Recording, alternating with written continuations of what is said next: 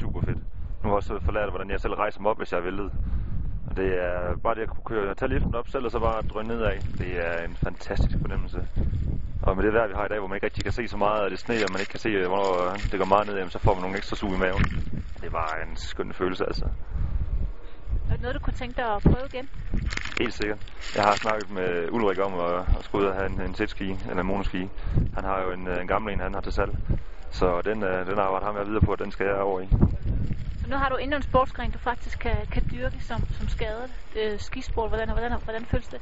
Jamen, det er fantastisk også, fordi inden ulykken, jamen, der havde jeg planlagt med en masse forskellige, vi skulle på skitur og noget, og vi havde glædet os sindssygt meget, og efter ulykken, jamen, så var det ligesom, nå, jamen, så er det ikke aktuelt, ikke? og så uh, mange af vennerne, de har været afsted, og jeg har glædet mig på deres vegne, ikke? men har bare gerne vil være med også.